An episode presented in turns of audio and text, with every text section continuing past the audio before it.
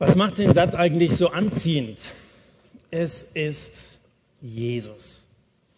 Niemand sonst und nichts anderes als Jesus, der das Licht ist. Wir bräuchten eigentlich keine zehn Kerzen, sondern eine große Kerze, die den darstellt. Jesus, der gesagt hat, ich bin das Licht der Welt, von dem wir gerade gesungen haben.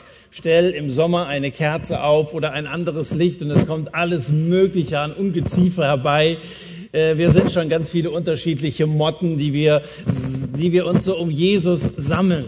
Das ist ja eine Besonderheit des SAT, dass wir von der ersten Staffel an äh, aus ganz unterschiedlichen Christen zusammen das Ganze organisiert haben. Bewusst nicht nur aus einer einzelnen Denomination, sondern wir haben gesagt, wir wollen uns zusammentun in dem einen Anliegen, dass wir Jesus unseren Freunden bekannt machen wollen. Und da sind dann Leute aus Brüdergemeinden und aus der FEG und dann katholische Christen und evangelische und alle möglichen Freaks und Typen und so. Alle möglichen unterschiedlichen Leute. Das, das ist so schön, dass wir äh, ein gemeinsames Ziel haben als Christen und das heißt Christus. Ja, die, die sollen doch Das Besondere an meinem Mikro ist, dass es nicht nur meine Stimme überträgt, sondern auch meine Bartstoffe. So. Ähm, und äh, das ist das eine, dass wir unterschiedliche Leute sind. Dann kamen irgendwann so, ich glaube ab der dritten Staffel, immer mehr Leute dazu, die überhaupt keinen Gemeindehintergrund haben, die von Jesus, von Tuten und Blasen und Jesus keine Ahnung hatten. Ich kann mich sehr gut an die erste Bekehrung in der, ersten, äh, in der, in der dritten Staffel erinnern. Eine, eine Riesenfreude, dass jemand, der von klein auf ganz anders erzogen worden ist, plötzlich kapiert hat, Jesus will was mit mir zu tun haben. Der liebt mich. Er hat sich für mich geopfert und ich will Christ sein. Und wenn ich sie ab und zu heute noch sehe, freue ich mich, darüber, dass sie so die erste war, die das zumindest so öffentlich bekannt hat. Ich will von jetzt an mit Jesus leben. Und ihr sind viele andere über die Jahre gefolgt. Es kam eine weitere Herausforderung, als dann immer wieder Leute aus anderen Ländern mitgebracht worden sind. Die Flüchtlingskrise war ja so gegen Ende dieser zehn Jahre, dass wir dann auch viele aus Syrien hatten. Jetzt könnte man wahrscheinlich auch wieder zehn unterschiedliche Nationen aus Eritrea und so aufzählen die auch die Botschaft von Jesus gehört haben, also auch kulturell sehr viele unterschiedliche Leute. Es gab keine Staffel in den vergangenen zehn Jahren, wo wir nicht über Texte gesprochen haben, äh, die ein gewisser Lukas geschrieben hat, der den größten Teil des Neuen Testamentes verfasst hat. Und äh, direkt in der ersten Staffel, es war um die Weihnachtszeit, äh, da haben wir über einen gewissen Simeon gesprochen, der Jesus sah, da war Jesus noch ein Baby, und hat gesagt, dieser wird zu einem Licht für die Nationen gesetzt sein. Jetzt sind wir mittlerweile in der Apostelgeschichte, die auch von Lukas geschrieben worden ist. Und eine der Kernaussagen in der Apostelgeschichte ist in Kapitel 13, dass Paulus, der ja nun der erste äh, über die Kulturgrenzen hinaus unterwegs gewesene ähm, Diener von Jesus war, dass er sagt, denn so hat uns der Herr geboten, ich habe dich zum Licht der Heiden gemacht, damit du das Heil seist bis an das Ende der Erde. Und als die Heiden das hörten, wurden sie froh, sie priesen das Wort des Herrn. Also wir reden von diesem einen anziehenden Licht, das Licht, das in Jesus aufgegangen worden ist und das Licht, das schon in unterschiedliche kleinere Lichter dann unterteilt worden ist. Jesus hat zu seinen Jüngern gesagt, ihr seid das Licht der Welt, wir sollen leuchten, strahlen.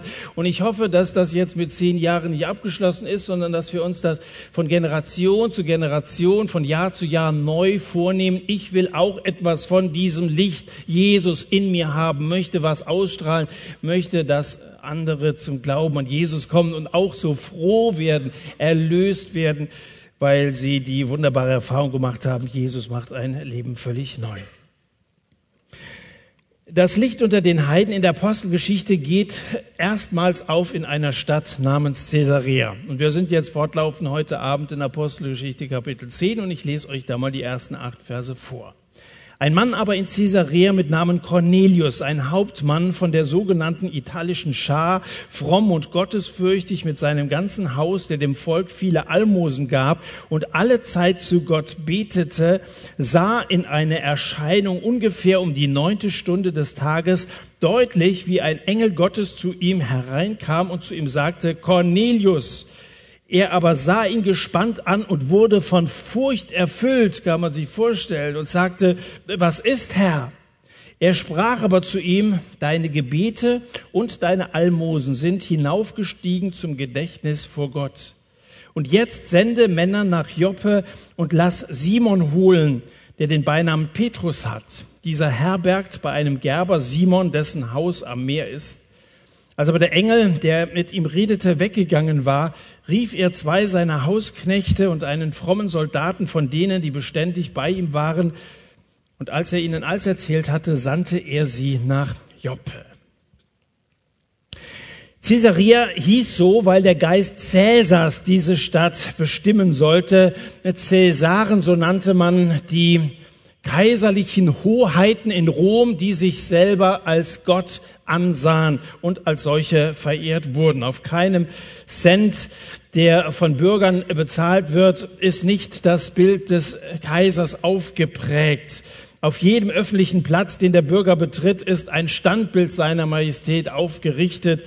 Und auf jeder Veranstaltung, die der Bürger besucht, wird eine Lobrede auf den Kaiser aufgesagt. Also man kann sich drehen und wenden, wie man will. Überall stößt man auf den Kaiser und alle Bürger sind im gleichen Glauben geschult. Sie müssen den Kaiser als Gott verehren.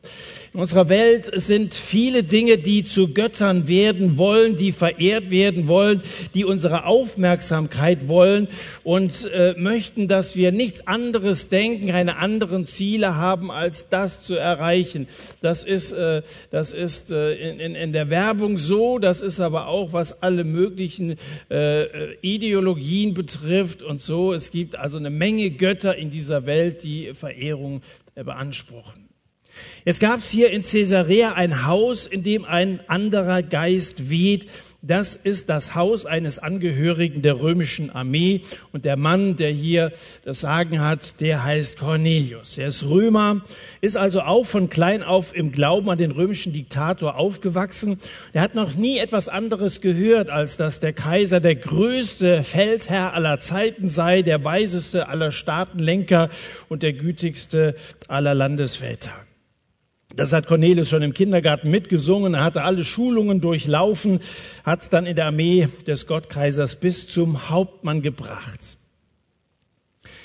Cornelius macht den Eindruck, so wenn man ihn, wenn man ihn abgebildet sehen würde, eines kaisertreuen Soldaten. Eines allerdings macht er nicht. Er betet den Kaiser nicht an. Denn das hat er begriffen, dass ein Diktator, ein Machthaber, ein Mensch nicht Gott ist. Und dass das zu behaupten Gottes Lästerung wäre. Kein Mensch kann von sich beanspruchen, dass er der Höchste und Wichtigste sei. Da ist Cornelius wahrscheinlich nicht selber drauf gekommen. Nach seiner Erziehung und Ausbildung war das kaum möglich. Jeder war irgendwie, war getrimmt auf den Kaiser. Aber in Caesarea lebte eben noch eine andere kleine Gruppe von Leuten, so kleine Lichter. Letzte Woche, wenn du dich erinnerst, waren wir nochmal dahin gegangen, als äh, Paulus die Christen äh, ver, ver, zerstreut hatte in ganz, äh, ganz Judäa und Samaria und so und dass überall kleine Gemeinden entstanden waren, auch in dieser Stadt Joppe, wo sich Petrus gerade aufhält. Da waren wir letzte Woche zu Besuch. Ähm, und so war eben hier so eine kleine Gruppe von, von Christen, die anziehend waren, wo Motten dazu kamen, die aufgefallen sind, weil sie Jesus nachgefolgt sind. Ähm, das, das waren zunächst mal Juden gewesen. Die meisten, die zum Glauben an Jesus gekommen sind, waren erst einmal im jüdischen Glauben unterwegs. Und die Aufgabe von Cornelius war, die Juden zu überwachen, zu kontrollieren. Und dabei hat er mitgekriegt, anbeten darf der Mensch allein den ewigen Gott, der in dem ersten der zehn Gebote gesagt hat, ich bin der Herr, dein Gott, und du sollst keine anderen Götter haben neben mir. Nichts anderes soll dein Herz ausfüllen. Auch bei dir soll das Herz nichts anderes ausfüllen. Vielleicht hast du vorhin der Zeit der Stille für Dinge Danke gesagt, die Gott über den Kopf wachsen. Das ist schwierig. Also ähm, unter Gott hat vieles Platz, aber neben ihm nichts. Keine anderen Götter. Danke für Dinge, die Gott dir gegeben, aber in dem Bewusstsein, dass sie dir von Gott gegeben sind, keine anderen Götter neben mir. Und das hat dieser Cornelius begriffen und in dem Moment, als er es verstanden hat, war Schluss mit dem Personenkult. Er bleibt ein treuer Soldat seines Kaisers, aber er betet den als Gott nicht mehr an, sondern er betet jetzt äh, zu dem wahren, zu dem lebendigen Gott. Ob einer wirklich fromm ist oder nur so tut, das sieht man daran, ob er betet. Man kann fromm reden, man kann Veranstaltungen besuchen wie hier und das auch regelmäßig. Man kann getauft sein und so, aber ob einer wirklich Christ ist, das, das merkst du daran, äh, ob er dir erzählt, wie er Gebetserhörungen erlebt, wie er äh, in einem ganz vertrauten Verhältnis zu seinem Vater im Himmel lebt, so wie es eben Papa gesagt hat. Und das eben auch nicht von der Bühne alleine, sondern dass Menschen beten. Das, das wird in diesem Text betont, dass Cornelius ein Mann war, der hat gebetet. Nicht nur was auswendig gelerntes runtergespult, sondern wirklich Zeit gehabt, um sich auf Gott zu konzentrieren und auch zu warten, dass Gott ihm im Gebet irgendwie neue Ausrichtung gibt. Und das war auch nicht alles, sondern das andere, was gesagt wird, ist, dass er Almosen gegeben hat. Das heißt, sein Glaube hat sich nicht darauf beschränkt, dass er jetzt nur Worte gebraucht hat, also ein frommes Bekenntnis oder auch ein frommes Gebet. Das sind ja zunächst mal noch Worte, aber man erkennt einen Christen daran, dass er christlich lebt, dass er frei, freigebig ist, freizügig vielleicht auch, aber freigebig, dass er bereit ist, von dem, was ihm von Gott geschenkt worden ist, auch abgibt. Äh, sowohl äh, was das, äh, die, diese Botschaft von Jesus betrifft, dass er davon erzählt, aber eben auch sogar materiell bereit ist, von, von seinem Geld und so etwas zu überweisen an Leute, die es nötig haben. So eine Frau, Tabitha, hatten wir letzte Woche auch, die ebenfalls Almosen gab. Also ein, ein vorbildlicher Mann, und eines Tages bekommt dieser Cornelius einen Befehl von Gott. Äh, mit Befehlen kannte er sich aus, so jetzt muss er selber mal stramm stehen. Gott redet zu diesem Hauptmann. Er solle jemanden nach Joppe, also Nest 58 Kilometer von Caesarea entfernt, sollte schicken in das Haus eines Gerbers, bei dem ein gewisser Petrus zu Besuch sei. Und äh, diesen Petrus, den soll er zu sich kommen lassen. Ja, Cornelius hat keine Ahnung, wer dieser Petrus ist, hat er nie gehört, äh, was das Ganze soll. Aber er hat eben diesen, diesen Befehl von Gott und er gehorcht. Und jetzt schauen wir in Vers 9, da heißt es, am folgenden Tag aber, während jene reisten, und sich der Stadt näherten, stieg Petrus um die sechste Stunde auf das Dach, um zu beten. Er ist hier in Joppe, da hat er sich aufgehalten, nachdem er die Tabitha wieder äh, zum Leben erweckt hat. Und dann, dann kommen sie an das Tor dieses Hauses, wo Petrus oben auf dem Dach betet. Zwei Männer, die beten. Cornelius hat gebetet, Petrus hat gebetet. Äh, Vielleicht haben sie unterschiedliche Anliegen gehabt, aber Gott führt das jetzt irgendwie zusammen. Dann kommt diese Abgesandtschaft von Cornelius und sagen, wohnt hier irgendwo der Petrus und Petrus ist in dem, was er in diesem Gebet auch von Gott äh, offenbart bekommt, irgendwie noch so gebannt, dass er, dass er erstmal, dass er da erstmal umdenken musste und dann äh, heißt es aber, dass er sie reingerufen hat in Vers 23, dass er sie beherbergte. Am folgenden Tag aber machte er sich auf, mit ihnen Sie kamen nach Caesarea, Cornelius aber, der seine Verwandten und nächsten Freunde zusammengerufen hatte, erwartete sie. Also Cornelius, keine Ahnung, was das Ganze soll. Er gehorcht trotzdem. Auch Petrus hat keine Ahnung, was hier plötzlich geschieht, worum es geht.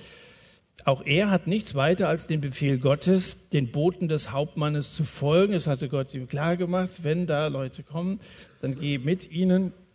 Er weiß aber auch nicht, wo es dahin gehen soll, aber er geht mit. Da sollen also plötzlich zwei Puzzleteile zusammenkommen, die offensichtlich überhaupt nicht zusammenpassen. Auf den ersten Blick sieht es nicht so aus, als wenn die eine Geschichte was mit der anderen zu tun hätte. Cornelius hat inzwischen alles zum Empfang vorbereitet. Er hat seine Freunde eingeladen, er hat Verwandte eingeladen.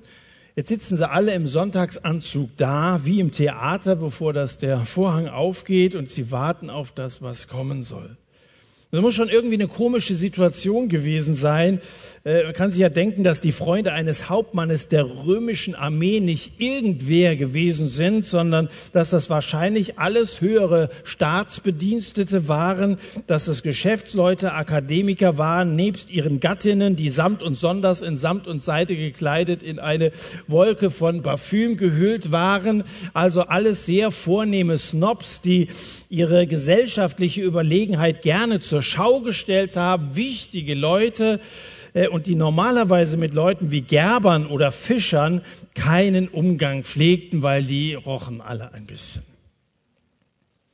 Und diese erlauchte Gesellschaft vornehmer Damen und Herren sitzen so zusammen, während Petrus jetzt in diese Gesellschaft hineingeführt wird, ein ehemaliger Fischer, ein Mann ohne Schulbildung, auch ohne jede Beziehung zur römischen Kultur, ein Vertreter der Arbeiterklasse, Pfoten wie Schaufelräder äh, und äh, Thunfisch, äh, Thunfischparfüm ähm, und bringt gleich ein paar Typen ähnlichen Kalibers mit. Also das, was hier bei Hauptmann zusammentrifft, das passt irgendwie nicht zusammen. Das passt einfach nicht zusammen. Wenn die vornehmen Herrschaften der römischen High Society diese Gruppe der jüdischen Proletarier zufällig auf der Straße getroffen hätten, dann wären die garantiert auf die andere Seite gegangen, hätten großen Bogen um die gemacht.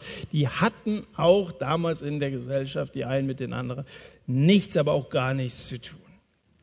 Aber weil Gott diese Menschen auf der einen Seite wurde gebetet, auf der anderen. Diese Menschen zusammenführen will, weil er mit beiden zu tun hat. Auf beiden Seiten solche sind, die Gott anrufen, nach ihm fragen.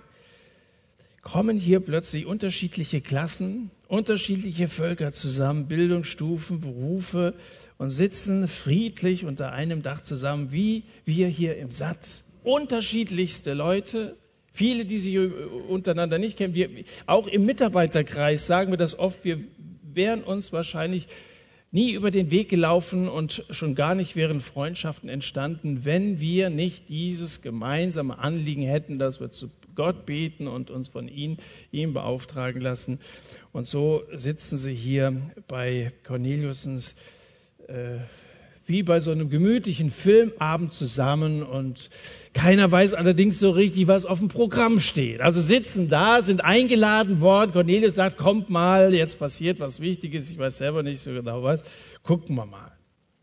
Am neugierigsten ist Petrus und er stellt deshalb auch als erster die Frage in Vers 29, kann mir vielleicht mal jemand erklären, was hier eigentlich läuft? Ich sollte hier mit herkommen äh, ihr habt auch alles schön, schön Tisch gedeckt und so, freue mich ja, aber also wir kennen uns ja gar nicht. Was, äh, darf ich mal wissen, warum bin ich jetzt hier? Und dann erzählt Cornelius von dem Befehl, den er von Gott gekriegt hat, dass er den ausgeführt hat. Und am Schluss seiner Begrüßungsrede sagt er, nun sind wir alle zusammen hier vor Gott, um alles zu hören, was dir von Gott befohlen ist. Wir glauben, dass du eine Nachricht für uns hast. Eine Nachricht von höchster Stelle von Gott. Jetzt sieht alles gespannt auf Petrus. Und dem fällt nichts anderes als der Missionsbefehl ein, den er von Jesus noch im Ohr hatte, der zu seinen Freunden, zu Petrus und den anderen elf gesagt hatte, geht hin, macht alle Nationen, auch wenn sie völlig anders ticken als du, alle Nationen, alle Kulturen, alle Menschen, die euch begegnen, macht sie zu meinen Jüngern. Tauft sie auf den Namen des Vaters, des Sohnes, des Heiligen Geistes und lehrt sie, alles zu bewahren, was ich euch geboten habe. Jesus hatte ihnen so viel gesagt, dass sollt ihr nun weitergeben, was ich euch anvertraue. Ich habe euch gesagt, ich bin der gute Hirte und ich habe gesagt, ich habe auch andere Schafe und auch diese sollen gebracht werden. Sagt es, tut es. Ähm, das ist mein Auftrag an euch. Petrus hatte nicht einen Auftrag von Jesus bekommen, irgendwelche geistreichen Reden zu halten, irgendwelche feierlichen Ansprachen zu halten oder irgendwelche religiösen Bedürfnisse zu befriedigen, sondern ihm war von Jesus aufgetragen worden, von Jesus zu reden. Dieses eine Licht hell leuchten zu lassen, anziehend zu machen für alle Menschen, mit denen er zusammenkommt. Und so legt er los, frisch von der Leber weg, den Damen und Herren die neuesten und besten Nachrichten von seinem Freund Jesus zu erzählen.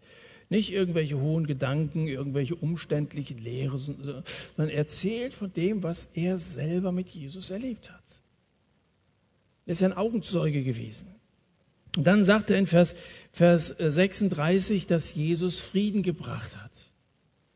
Vielleicht so ein bisschen persönlich, man hat gesagt, ich war, ich war vorher so ähm, unstet, wie man sagt. Also ich war ständig, ich war, war, war ständig auf der Suche nach dem Sinn, was das soll. Manchmal habe ich meine Netze ausgebaut, war nichts drin und so. Und dann kam einer, der hat mir Frieden gebracht und ich, ich bin, bin ein völlig neuer Mensch geworden.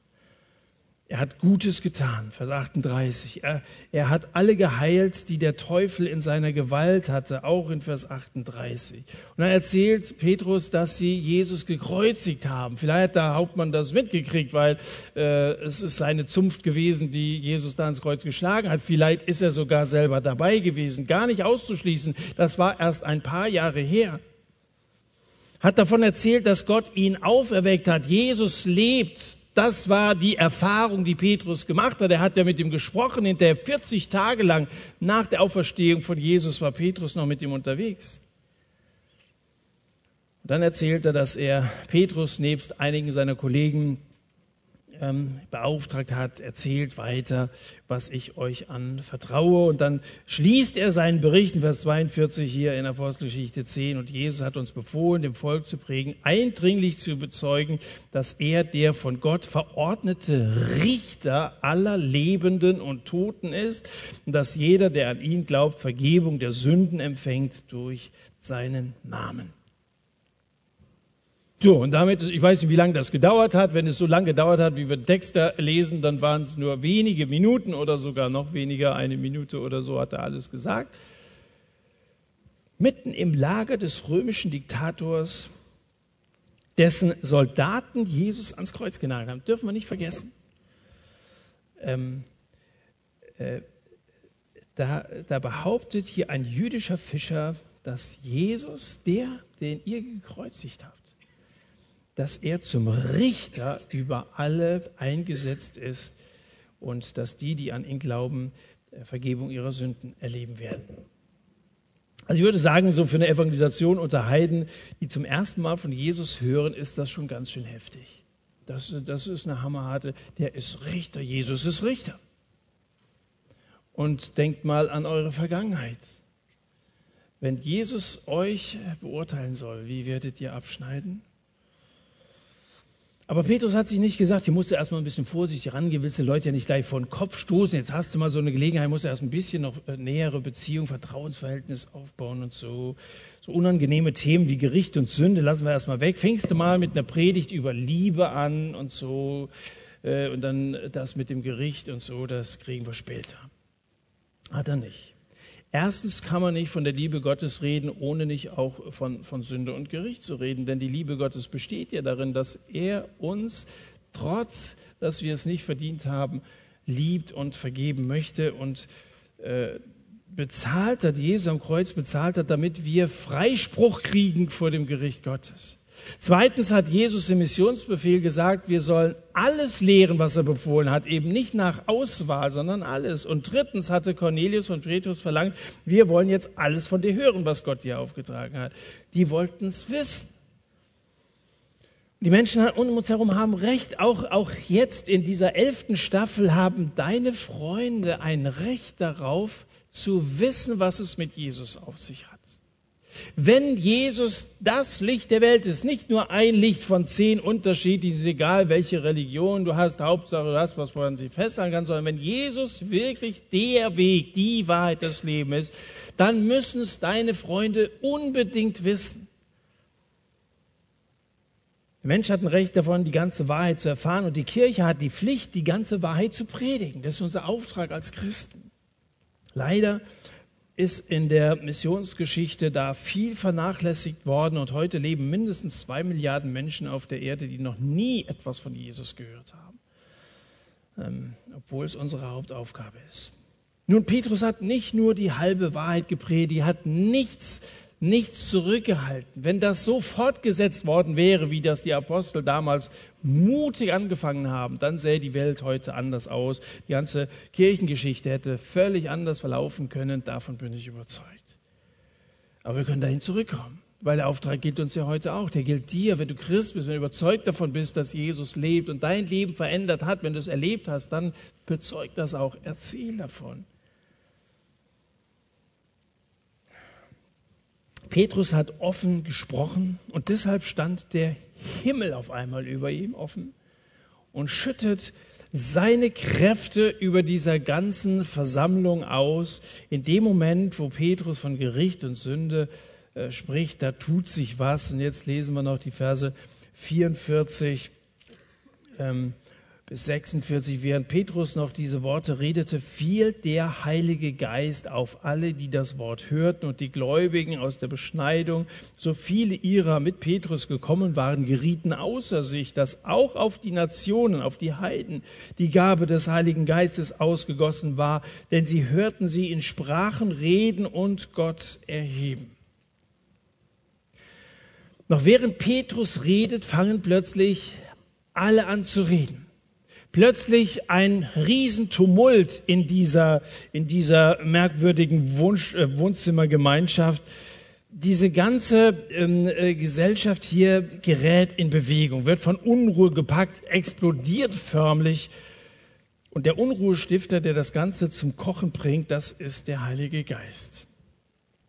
Weiß nicht, was deine Vorstellung ist vom Heiligen Geist. Der Geist Gottes, der von Jesus angekündigt worden ist, dass wenn Jesus gehen würde, den Himmel aufhalten würde, dass er kommen würde, um Christen auszurüsten, damit eben die Botschaft von Jesus weitergetragen wird.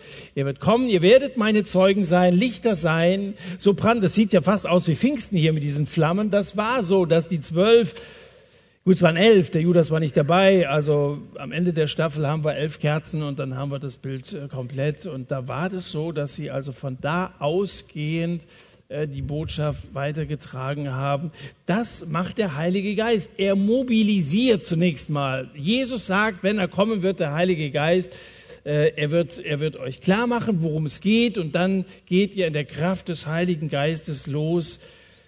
Da kommt was in Bewegung der Heilige Geist verwandelt. Und so geschieht das jetzt hier bei Cornelius. Und er öffnet den Christen den Mund, um Gott zu loben. In unterschiedlichen Sprachen, in allen möglichen unterschiedlichen Kulturen bekommt Gott sein Lob zugesprochen von Menschen, die erfüllt sind mit dem Heiligen Geist, um ihn zu erheben und groß zu machen, den Platz einzuräumen, der niemand anderem als ihm Jesus zusteht. In seinem Namen wird sich jedes Knie beugen.